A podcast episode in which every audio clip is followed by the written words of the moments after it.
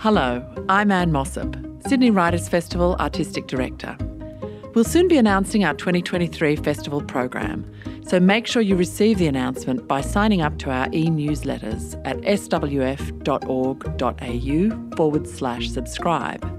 Until then, we hope you enjoy this podcast. We're here. I think we're good to go. Hi, welcome everyone. Welcome to the Sydney Writers Festival 2022. My name is Sana Qadar. I'm the host of All in the Mind on ABC Radio National, and I'm very excited to finally be getting underway with our panel today on how we make up our minds. Um, I want to start by acknowledging the Gadigal people of the Eora Nation, the traditional custodians of the land, this land, and pay my respects to the elders past, present, and emerging. Okay, we have a seriously smart panel for you guys today. Uh, starting in the mi- middle, we've got Muireann Irish, Professor of Cognitive Neuroscience at the Brain and Mind Centre at the University of Sydney. Her research seeks to understand how the brain enables us to engage in complex acts of memory, imagination, and thinking, and how these processes are affected in dementia. Welcome, Muireann. Um, Furthest from me, we've got Damien Cave, Australia Bureau Chief for the New York Times and author of the book Into the Rip How the Australian Way of Risk Made My Family Stronger, Happier, and Less American. He was a finalist for the Pulitzer Prize in International Reporting in 2008 with a team in Baghdad covering the Iraq War. Welcome, Damien.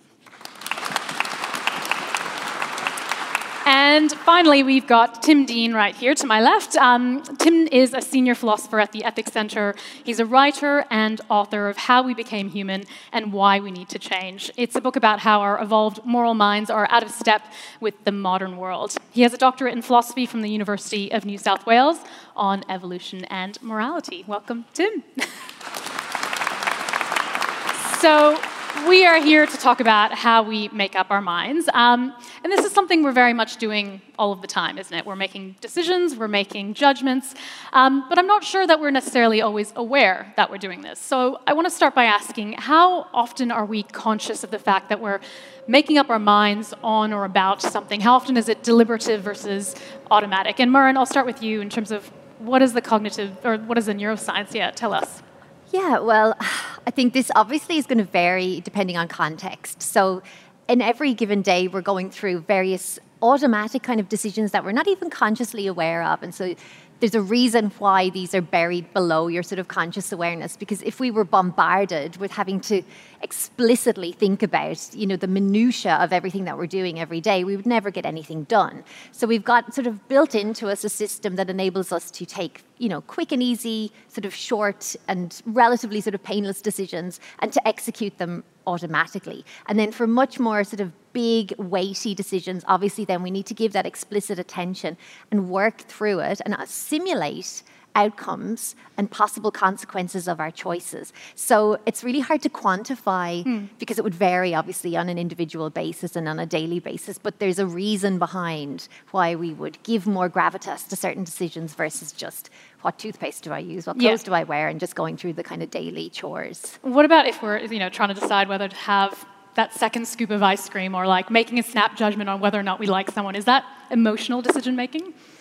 So there's a whole literature behind both of those things. So I think in terms of the ice cream scenario, there's this whole um, idea of this like trade-offs between you know enjoying something that's satisfying now, but also maybe paying the consequences of that later. And it's like, do you take the immediate reward or do you delay and maybe go for a run and then say, oh, I'll have my ice cream tomorrow? And we're we're doing this all the time. It's like a push-pull between sort of our reward system and also then our conscious awareness, going, oh, you know, you didn't fit into your jeans last week. Do you really want to have another scoop of ice cream? Yeah. So it's it's pretty hard to you know to reconcile. And yeah. often we do make the impulsive choice, and then we regret the decision yes. after. Oh yes, we do.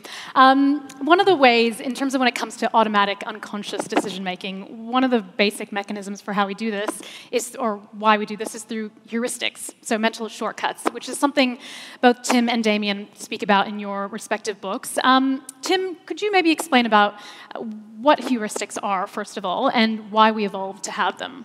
Yeah, sure. Well, thinking is really laborious, and most of us don't want to do it when we can get away with it.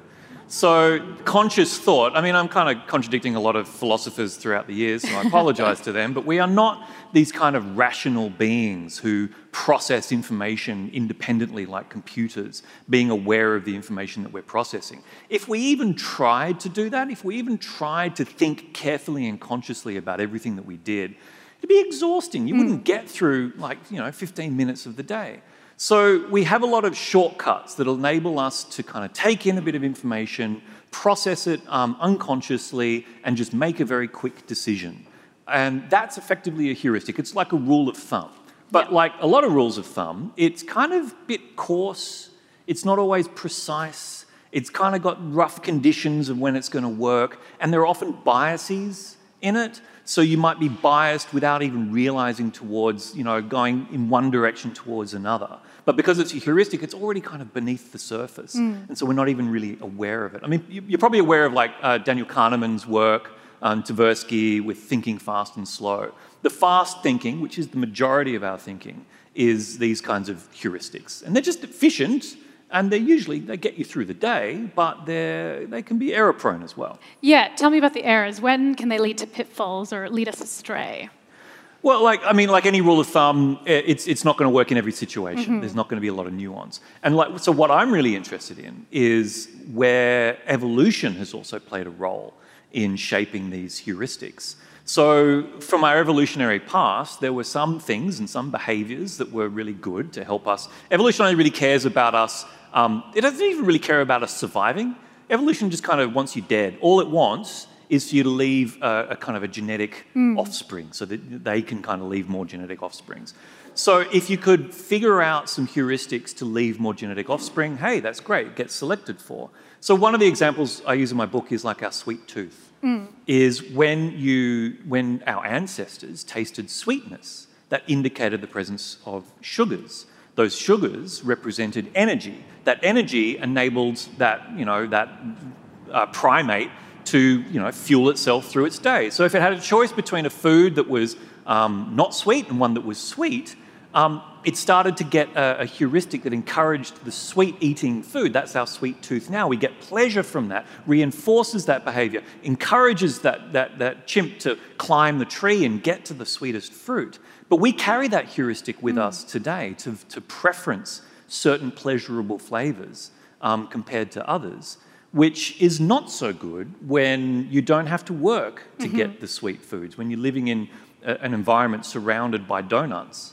Uh, it can that heuristic can backfire and end cream. up it, or ice cream or whatever your, your thing is chocolate for me it used that sweet tooth used to be a heuristic that aided our health and survival. And now that very same heuristic in a different environment is potentially harmful to our health. Yeah, yeah. They're not all bad though these heuristics. You, you write about the bias bias damien. What's what's that? Yeah well i mean i mean it's interesting. Food always comes up when we talk about biases. I don't know why researchers are so obsessed with that but but i do think some of the evolutionary things that in some ways it's not necessarily good or bad. It's just distinct. So one of the things that i explore a bunch in my book is fear and risk right? What are we afraid of? And the evolutionary biology will tell us, for example, we're more afraid of a plane crash than heart disease. There were surveys done of all these different risks and all these different dangers and causes of death, and people overvalued tornadoes, anything that killed lots of people for that same evolutionary biology reason because we don't want to die with lots of people because the group is what we need to survive, right? So is that bad or good? Probably neither, but it's just a bias that we need to understand as we look at the things that we're afraid of. But the idea of bias bias is that um, there's this guy, Gerd Gigerenzer, who's a psychologist in Germany, and he was really concerned about this idea that we've become so obsessed with our own irrationality mm. that sometimes we maybe overplay or assume that it's biased when it might just be not enough information. There might be other problems that are causing us to make bad decisions. And he also argues that some of these rules of thumb actually work really well for us. So if you're, you know, whether you're playing cricket or baseball as an American, um, there's, there's a rule of thumb that lets you know how to catch the ball and basically figure out the trajectory of the ball as you're running under it. And your mind just does that automatically. And that's the same kind of bias that allows an airline pilot to know when to look at the horizon and know how much time that person has in order to land. And that's something that can be built through training. So some of it is sort of automatic that can be positive for us but some of it can also be sort of built. Um, biases are not the end all the be all end all it's not fate. Yeah. Yeah. Um, in terms of how we weigh up something like risk, though, more specifically, which your book grapples with, um, certain biases can play a role in how we get that wrong as well. Um, I'm thinking specifically of the low risk white male effect that you write about. Can you tell us yeah. about that? So, so one of the things when we talk about unconscious bias, especially as it relates to race and identity, it, it often focuses on what we perceive to be as, as threats that maybe aren't threats. It's that thing that feels like other, whether it's a different person from an outsider perspective, or someone who's dressed different, or something like that, or someone of, of color if you're someone who's not who growing up in that in a community like that. So we, we talk a lot about that, especially in United States, about how that can skew our perceptions in ways that are really negative. But there's also a way in which some people in, in, some studies have been found to underestimate actual threats. And so this is something that I write about in the book in relation to the Christchurch attacks, where they did a survey uh, across a whole bunch of demogra- demographics to try and understand if people's sense of risk and threat was the same. And what they found was that for the most part, it actually is the same based on demographics. But there was this weird little subset of people, low risk white males, who tended to trust that the world was going to work out fine for them. And they tended to be very individualistic, they tended to be of higher wealth and income, and they actually skewed the results because they underestimated the risks and, and what I sort of argue in the book is that's kind of what happened with the Christchurch shooter, is that because society and because law enforcement tended to be overpopulated, probably with a whole bunch of low risk white males, there are threats that you miss. And so sometimes biases can be in favor of being too scared when we shouldn't be, mm. but sometimes they can also be in, in, in, favor of being too confident and secure when we shouldn't be. Yeah, let's, let's talk a bit more about race and how we sort of make up our minds on race for a moment. Um, because it can feel like many of us make up our minds uh, in a not very helpful way, sometimes very harmful way. But part of the problem that you write about, Tim, is that you know we have a very we have an evolutionary inclination to feel suspicion or discomfort um, when we meet people who aren't like us. Is that correct? Yeah, we've like when we look at some of the uh, heuristics and biases that are innate, they're not fixed; they're plastic. So they're, um, they're open to the kinds of experiences that we have, and they kind of calibrate our minds to expect a certain kind of world. And so if we're raised in a very homogeneous environment, if we're raised around people who all look and sound the same, from a very young age, we start to kind of expect that that's what the world is going to look like. And then what happens is we start to feel greater comfort around people who fit that mold, and we get a little bit more uncertainty, a mm. bit hmm. more suspicion. It's not necessarily fear. It's, it's maybe only incremental, and there's a huge amount of variation between individuals, but there's this little bit of kind of less openness and warmth and acceptance towards those who look other. And this happens really, really young. Like one of the, one of the interesting things is that um, we often talk about racism as something that uh, kids don't have, and we must learn it mm. somehow. We're not born racist. And it's true we're not born racist, but it turns out that six year olds are the most racist of us all. Like, six year olds are really overtly racist. They will verbalize suspicion, they'll verbalize negative attitudes mm. towards people who look uh, different and sound different to themselves. That effect diminishes in teenage years and then gets and diminishes even further by the time you get to your early 20s and it kind of plateaus for the rest mm. of your life. Um, what's interesting though is your implicit bias, your unconscious bias, which speaks to that kind of that sensitive window when you're maybe two, three, four years old. That stays with you. So even though you might not, people who are older may not make as overt racist statements or mm-hmm. behaviors, um, they can still feel uncomfortable around people who do not look and sound the same as them. And I might just want to add here it's not about race right? There are no human races, there's, there's only humanity. There are slight biological variations uh, between populations that, uh, that have evolved in different areas of the world in terms of you know, local environments, altitude, uh, you know, sun, but they're so trivial. There's so much more variation within those populations genetically than there is between those populations. If you tried to divide the human, um, the, the, whole human population into discrete units by genetics, um, it's arbitrary. You could make one, two, three, four, 12, 15 races. It's really arbitrary. So I actually prefer to use the term racialized, mm. which speaks to our tendency to project differences upon different kinds of groups. But that racialization, which is a much more kind of cultural thing, mm-hmm. um, that is not a biological kind of thing because evolution had no race to latch onto to identify. What it's identifying is this kind of tribal difference based upon that early little window. And when that we then kind of tend to culturally at the moment interpret that as race. Yeah, Muireann, I'm wondering if you can weigh in in terms of what processes are going on in the brain when we're making decisions or assumptions about in groups versus out groups. Yeah, so this is a huge, again, area of like social psychology where we're trying to understand what it is, you know, are they snap decisions or are they more elaborate based? And it seems that it's it's very much speaks to what Tim is describing that we're making these um, again heuristics on what we know, what's familiar, what sort of rolls along with our schemas and our scripts as to how we think life should be and the principles that should govern the way others act. And so if there's a mismatch between what your sort of script or your schema is for how things should go, you will instantly feel sort of incongruent with whatever has caused that mismatch. And if that is from a different racial group or you know people of different sexuality, maybe it's all different types of you know human characteristics can trigger these feelings of an incongruency. Then it's really up to the individual to try and do something about resolving that um, that feeling of dissonance between what they're comfortable and used to and whether they decide to attribute, you know, problems or, you know, you know, stumbling blocks externally or internally? Well, as humans, we have another heuristic where we tend to attribute our feelings of discomfort to external sources, but we tend to attribute our feelings of success and positivity to ourselves. And it's called like this fundamental attribution error. And it's something we do autom- sort of automatically as well. So if you do well on a test, you studied really hard. But if, you know, someone did better on a test, oh, they had an advantage, or you try and pull them down. Hmm. So all of these little things are sort of coalescing, I think, to because we're operating with all of these different streams of information coming in, and because it's very much below conscious awareness, it's automatic to save us that computational power for better things. I think a lot of these processes we don't even realize we're mm. doing them, and we'll have these knee jerk reactions to things that we don't even know why.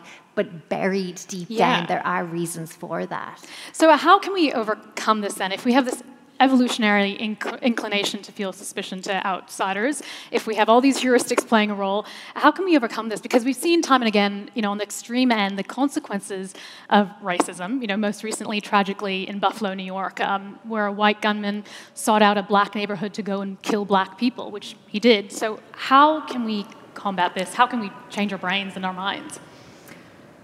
I think I'd get a Nobel if I had the answer to that. um, I think, I mean, one of the ways is, and I think Tim discusses this in his book, is actually bringing to your awareness these implicit biases that we hold. And there are different ways of testing for what your sort of proclivity towards a certain bias is. Um, I took the implicit association test and found that I actually have a really strong bias towards older people because I work in dementia and age mm. aging research. I'm like more likely to favorably side with people who are older than actually younger. So I have to always watch that I'm not being mean to my kids and actually being really nice to older people. So I think it's like bringing to awareness the those unconscious biases and paying attention to where we might naturally default to. But there is a caveat to that in that there have been lots of um, you know, organizational psychology courses where they're trying to get people to recognize their biases. And then once people take these tests, they say, oh, well, I know what my bias is. I don't have to do anything about it. So that's only one part of the process that you need to, it's like an active sort of work to break down your schemas and understand that you have to let all these different streams of information mm. in and update your schema as you go. Mm takes a lot I of I, effort. I, I wonder too if sometimes it's it's simpler than that too. I mean, I keep thinking of some of the psychologists who I, who I talked to for my book about risk, and when I was like, well, how do you deal with this? How do you you confront this? And they're like, well, don't forget that if you're afraid of spiders, what do you do? You expose yourself to spiders, right? And so sometimes getting out of our heads and out of that sort of sense of just knowing what our biases is is actually what we need to do. We need to change our behaviors and you know, exposure is an important part of it. I, I read, read, a lot about immigration over the course of my career, and there's this great sociologist at Stanford who talks about when a community goes from being strangers to neighbors. And it takes a period of time, but eventually that sort of the mortar of human interaction changes the construction of a community.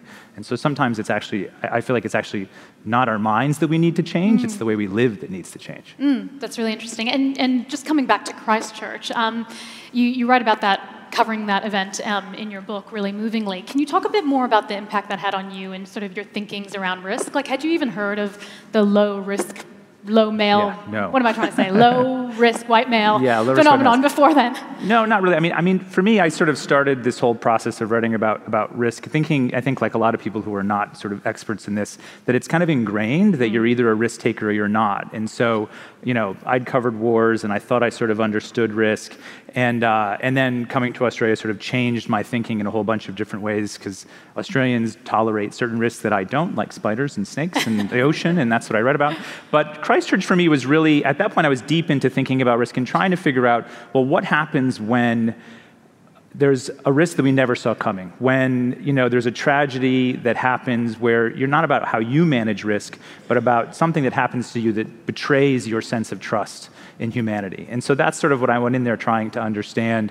And you know what I found was the way that people recover from that is not so different from the way that humans get better at risk, whether you're a doctor or you know an emergency room or a soldier, and it's by putting yourself out there. And you know, I spent more than a year tracking a family who had been one of the victims um, of the attack, and I focused on this one family because the father had made this really brave act of saving his two-year-old son. When the shooter came into the mosque, he dove over his son, and I kind of wanted to understand what was what was that decision and what I ended up kind of finding was that while that decision was instinctual, um, the much harder decision for them as they recovered was to put themselves back out there and trust their community.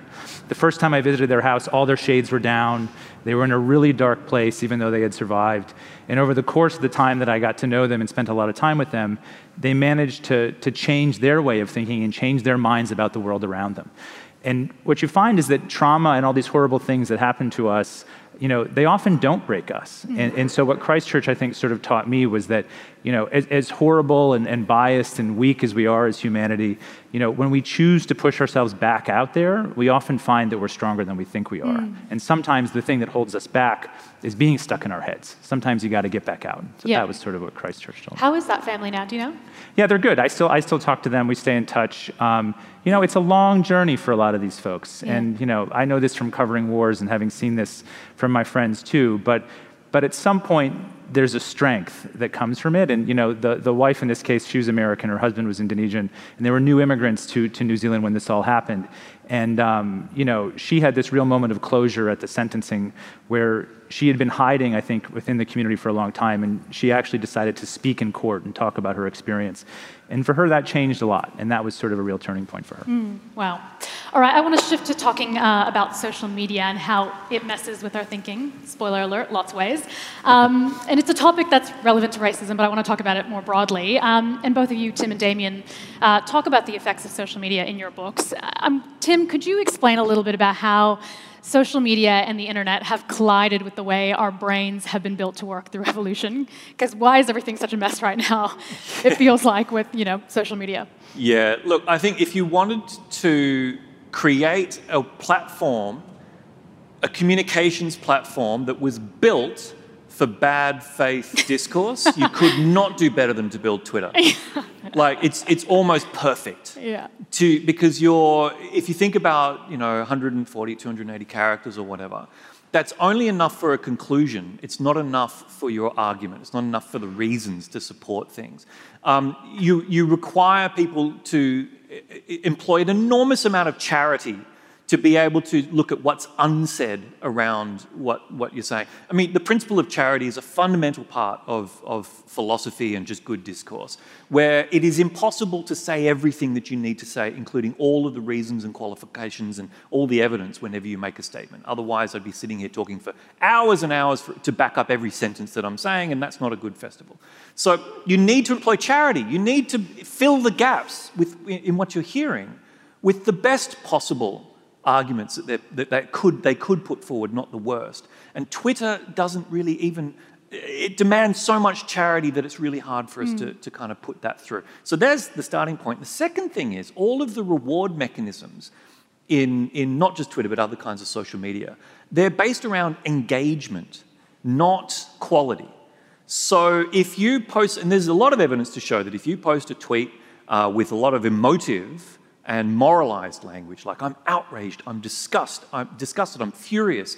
You'll get more uh, likes, you'll get more shares and more, you know, retweets than you will if you post a, a, a more kind of considered tweet. So the reward mechanisms, uh, we, we go in there and you punch in something and it's, it's well thought through and it's considered and it's balanced and it just goes into the void.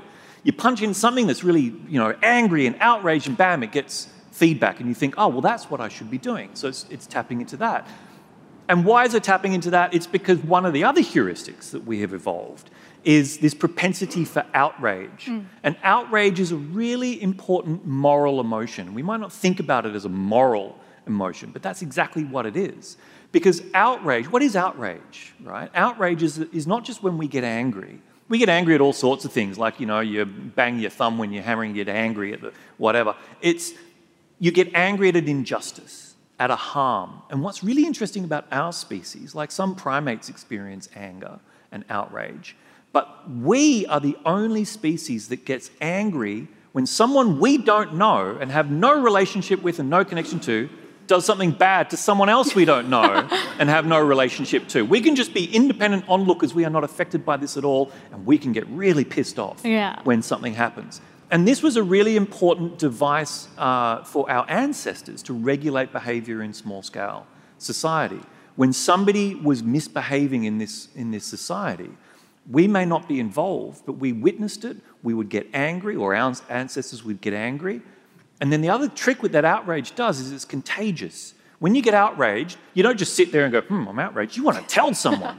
You want to go, did you see that? When you gossip and you talk about it, and the outrage spreads, and then they spread it, and they spread it. And that is also no accident, because that creates a coalition, particularly if there's a bully doing something wrong. One on one with a bully, it's dangerous. But if you can spread outrage and gather a coalition, four, five, ten people, you can deal with that bully. And so that outrage is built into the way that we think. Now, drop that onto social media. We are exposed now to a world of outrageous acts. We get angry, we don't want to contain it, we want to share it. Social media is like, hey, right here. You share it, you get the reward mechanisms. It's infectious, it drops onto other people. They share it, it spreads. What's lacking, unlike when it's face to face as it was in our ancestral past, is the strategic action, that coalition that can then do something about it. We are so removed from so many of the outrages that we see around the world that we get angry, we spread it, but we're powerless. And so we have to find some way of doing something that makes us feel like we've got some closure. With the limited resources, we might try to cancel them, we might try to get them fired, we might try to dox them. They're all pretty weak. They're usually not treating the cause of the outrage, they're just punishment to try to knock them into, into mm. line. But social media is just the perfect storm that taps in to these incredibly powerful ancient emotions and heuristics and then feeds these engagement reward mechanisms, which makes plenty of money for the social media companies. And we are left mad, mm. powerless, and just exhausted. I don't know about you, but I am a lot of the time. so that, that's, that's the, the, perfect storm of social yeah. media and outrage. Yeah, are our brains just pretty much defenseless against this heady mix of outrage and novelty, Muireann?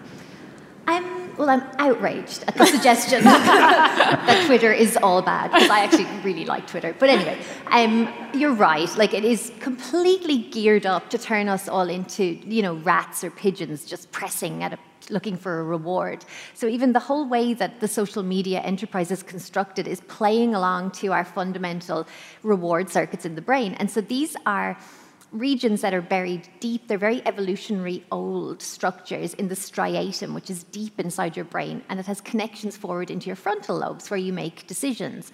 And so when something pleasurable happens to you, this is the striatum will, you know, fire up and go, oh yes, dopamine starts to circulate and you start to, to feel really good.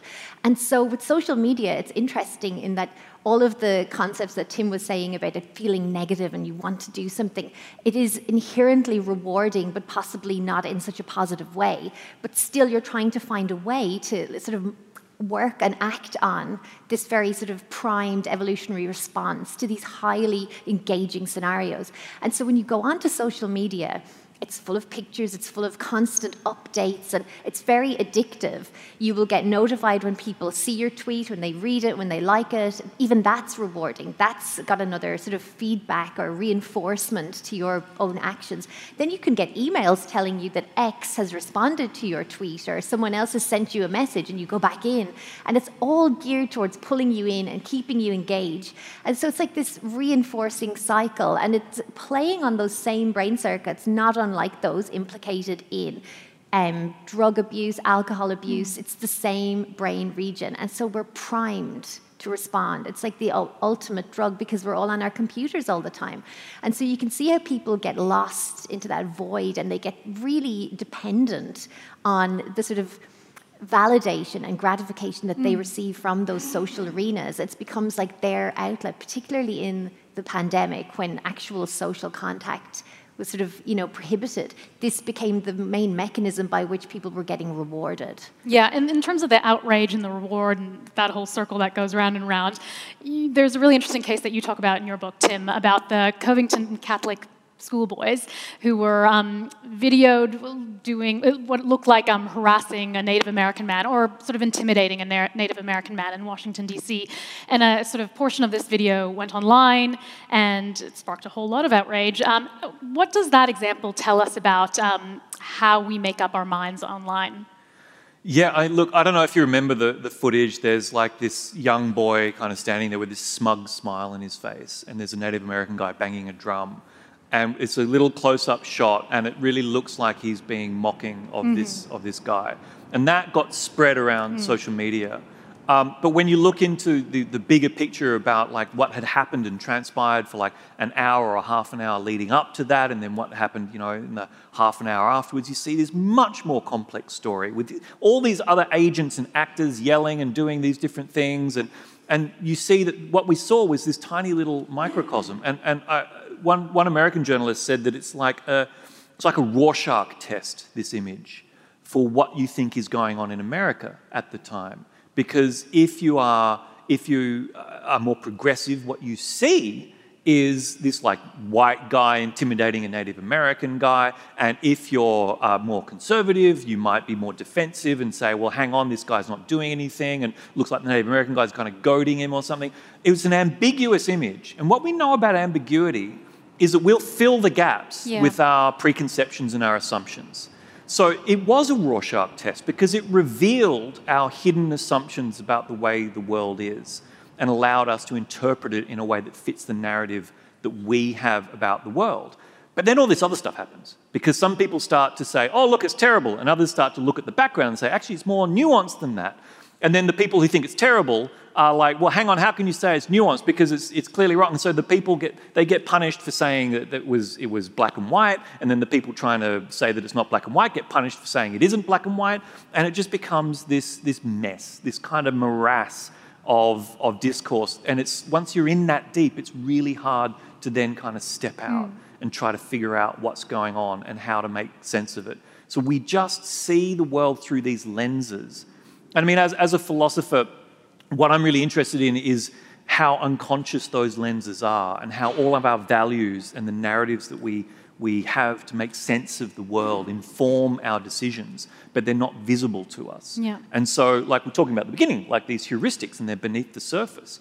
One of the key parts, and, and I, I feel contractually obligated to mention the, the, name Socrates at least once whenever I'm talking in public, the unexamined life is, is not worth living, is, is one of the, the things that he talked about. And it's what, what does that mean? It just means bringing this stuff to the surface. So when you do that, you at least have a fighting chance to decide whether these lenses that we're seeing the world through are the right ones. Are they accurate? Are they in accord with our other values? Are they the kinds of lens that are going to enable us to make the world a better place? Or are they just self serving?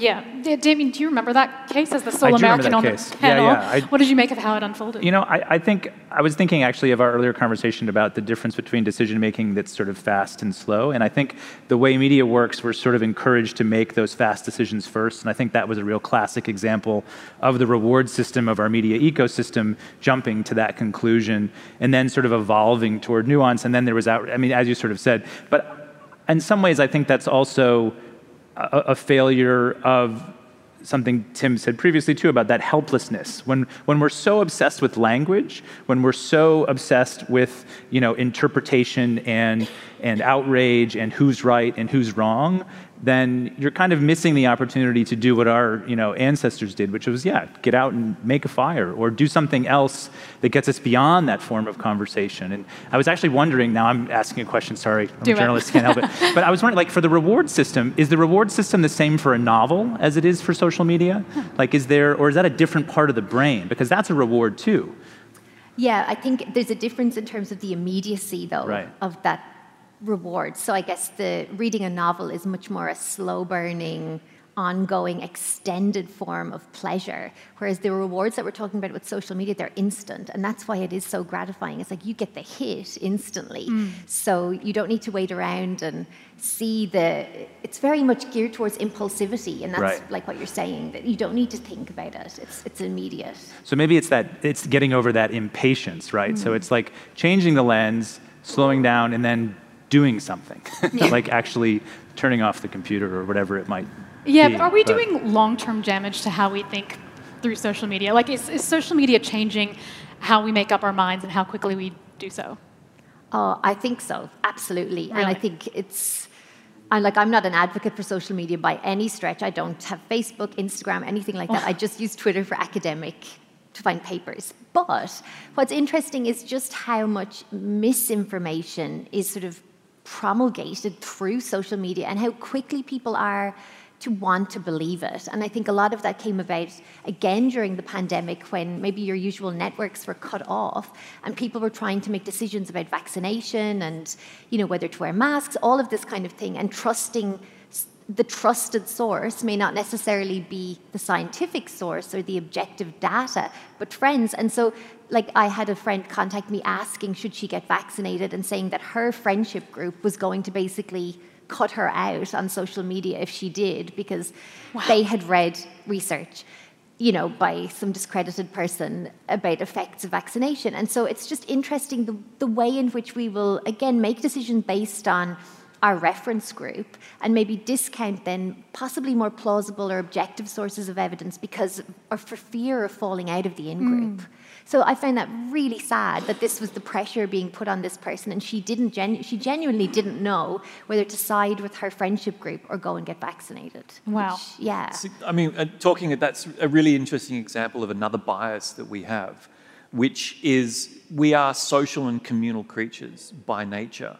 And we, in, in a lot of contexts, like again, philosophers have wanted this to not be the case for a very long time, but truth is usually less important than relationships uh, in, in a lot of aspects of our lives.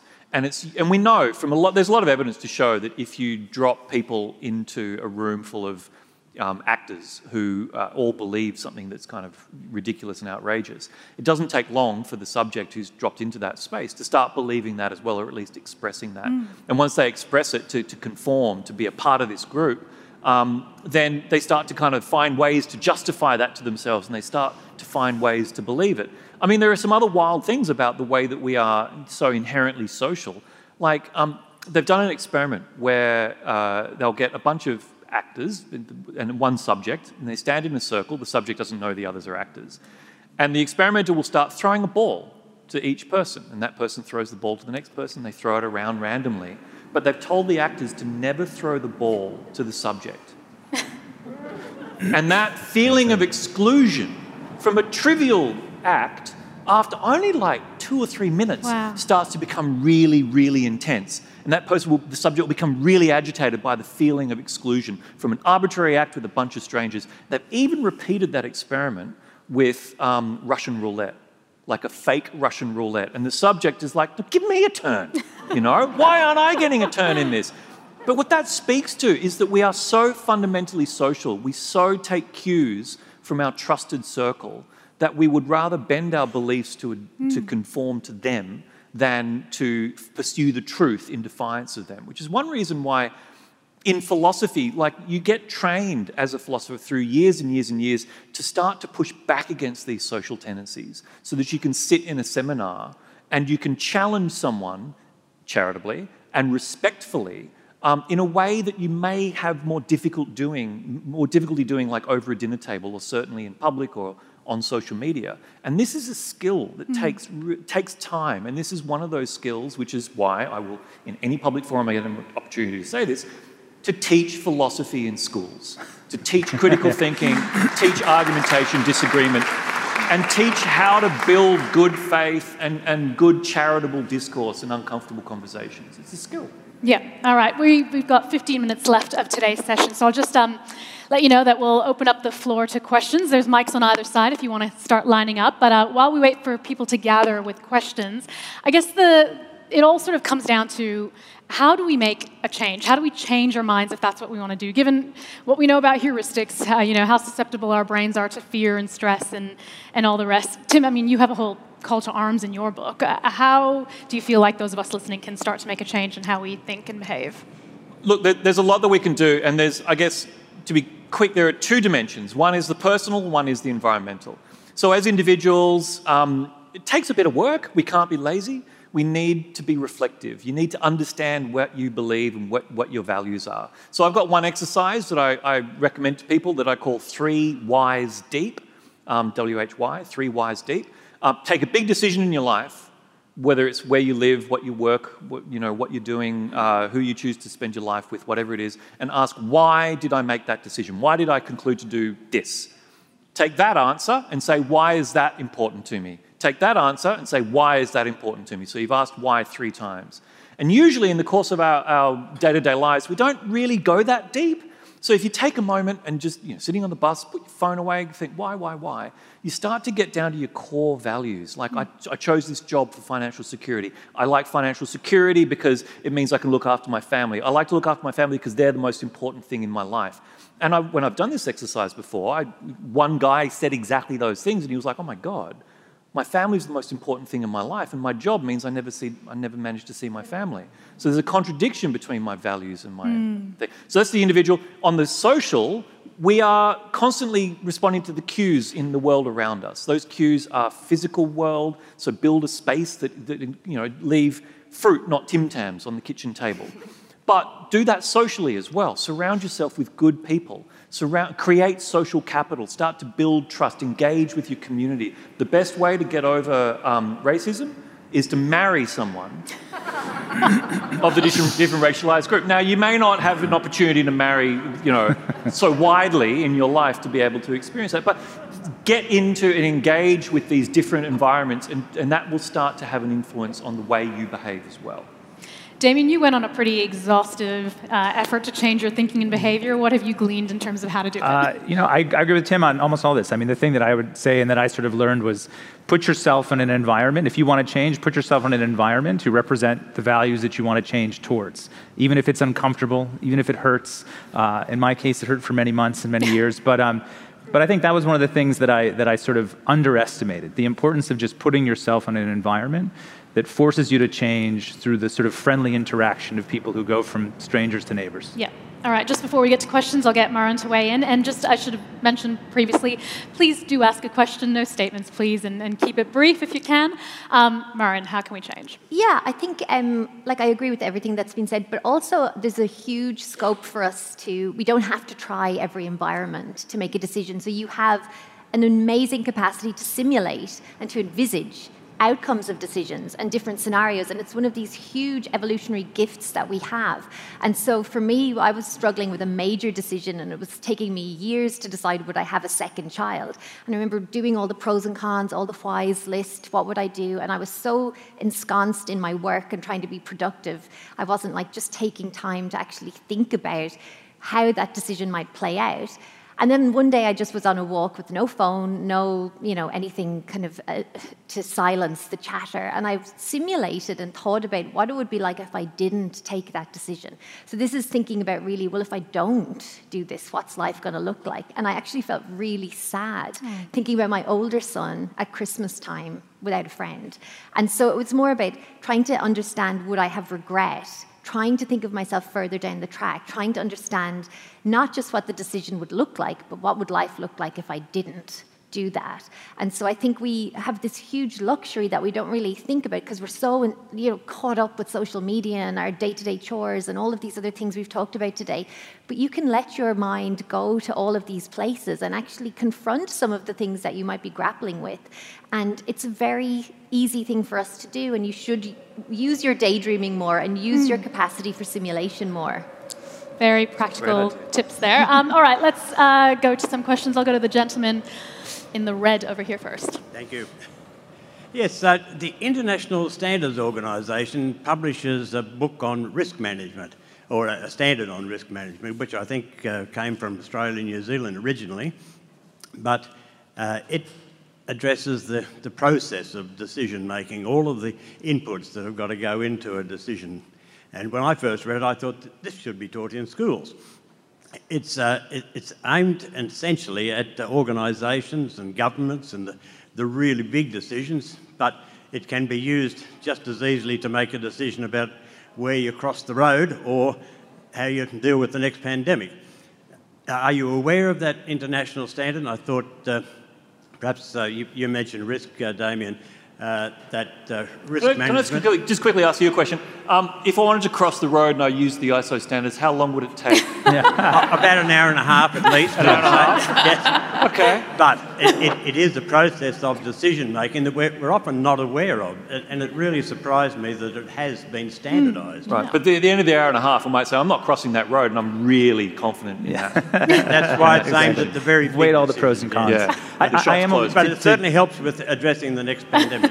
well, the, the, I, I, am aware of that, and um, it's funny. A bunch of the sort of world of risk researchers, one of the things they say, not unlike what you're saying about philosophy, is that children need to be taught how to calculate risk too, mm-hmm. and how to sort of break that cycle of making decisions from purely an emotional place. Um, that there is a process that can sort of make you step back and, and walk through some exercises, and so it, it is something that um, that would probably would be beneficial. As, as, as we've discussed, humans are not very good at dealing with risk or mm. making decisions about risk. Thank you. Um, we'll go to gentleman over here.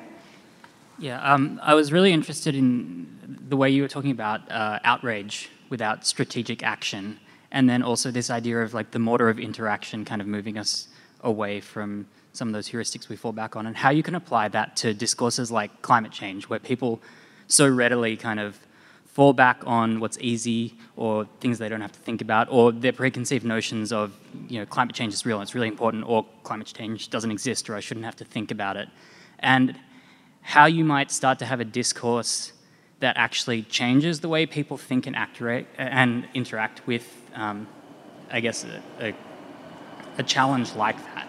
Yeah.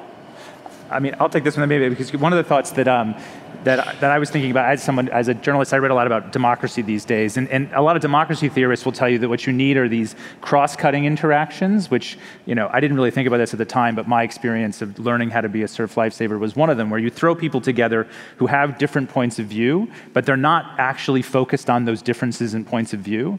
And so they're finding points of connection. They're basically learning charity um, through interaction, and that that's one of the ways that you make society cohere. So, to use an example from another country, Norway uh, has first aid mandatory. Everyone in Norway has to learn first aid, and so you've got 96% of adults in Norway who have been trained in first aid.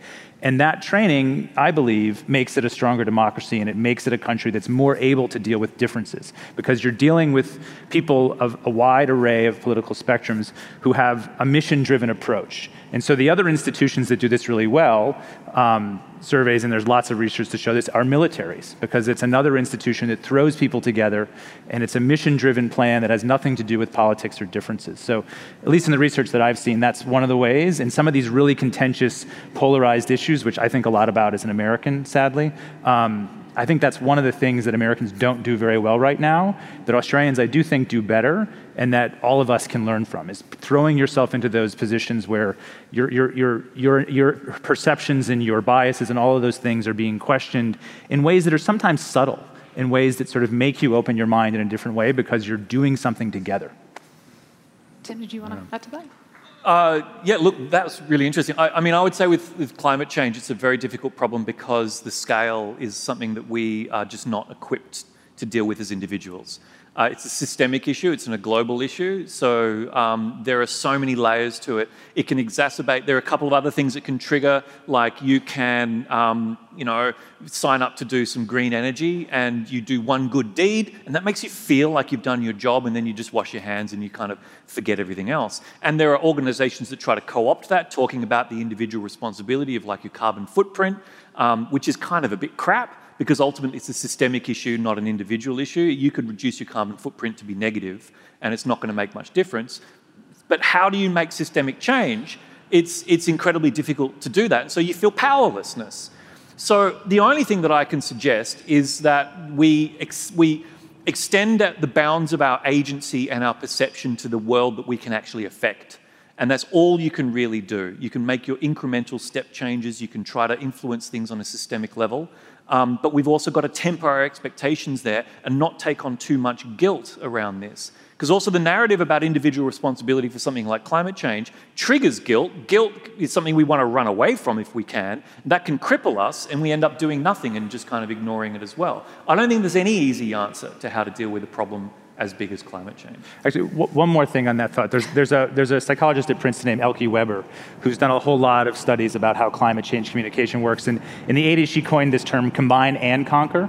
And one of the things that she argues is that you have to sort of get out of that debate conflict cycle and get into a place where you're saying, okay, yes, and. Yes, don't use a plastic straw, and do this as well. And so it starts to break down, and that recognizes this recognition that you can't do it alone. No individual, no state, no company can do it alone. You actually need fucking everyone. And that's the end of it. So, how do you build towards fucking everyone? That's the goal. that should be the title of yeah. a panel someday. I love that I can swear all the time in Australia, and I use it whenever I can. love it. All right, um, let's keep going with questions. Hello. Uh, uh, my name is uh, Ganesh Bala. Um, with the modern advancements in neuroscience. And uh, all through maybe for a long time, heavy emphasis on IQ more than EQ. Uh, and today, with more explorations, uh, it seems that EQ is becoming more and more important. That's what I think I heard from you. Uh, my question is uh, Is there something called, as we say for IQ, rationality and reasoning? is there something called emotional rationality. And also, your emotions, can you recycle your emotions into your own desirable outcomes that an individual uh, can try? And if you do that, can it foster power of imagination? Interesting. Lots of, lots of different things there. I'll leave the rationality reasoning part to Tim, but from a neuroscience perspective, emotion colors everything that we do pretty much in our daily lives. And so, you know, it's very difficult for us to make big decisions without considering the affective or the emotional sort of uh, downstream effects. And so we'll make decisions when we're in, you know, a neutral state of mind, but then in a different type of emotional state, we might choose a completely different outcome. So it, it colors and clouds even the way we encode information and the way we retrieve information and the way we sort of do this simulation when we're trying to think about possible outcomes of events. So the interesting thing from this perspective is if you are trying to make changes and to think about the consequences of your actions that you might carry out in the future, we tend to have this very strange um, positivity bias. So we tend to think that we're going to be more successful and more that the outcomes will be more favorable than actually would bear out according to you know the reasonable sort of probabilities. And so I guess that's where you need to sort of weigh up that we shouldn't be fully guided by emotion in when we're making really important decisions because we have a natural evolutionary sort of proclivity to imagine the good. And obviously that makes sense, otherwise you would never try to do anything because you would think that it was all um, futile. So I think there's a place for emotion, obviously, because we need to be guided by our moral compass, by our you know, capacity to think about other people, to go beyond ourselves. But also, emotion doesn't always necessarily mean that we're going to choose the right thing because our emotions fall under these biases as well. I might just leave that one there just because we're very nearly out of time and I would love to hear from at least one woman. Um, would you like to ask your question? Um, yes, I'm not quite sure how to say this, but. Um, I was wanting to talk from the basis of shame. So, for instance, you're talking about going out and changing perspective. Um, but what if you're the person who actually feels the shame, who is actually at the, um, um, you know, is experiencing all the implicit bias? Um, because that puts you in a, um, oh, it says an out group. And, right. Um, you know, and I think we have a society that has a lot of out groups it's certainly become a lot better over time, but I'd like to know your perspective on bringing the out groups more into the in groups. Was that directed at anyone particular? No one in particular, no. Anyone want to take that? Um, I mean, I could speak to some of the the idea behind this. I think so. Shame is definitely an emotion that we experience as it's almost linked in with regret, and it's sort of irrevocably tied to negative experiences, a lot of the time traumatic experiences.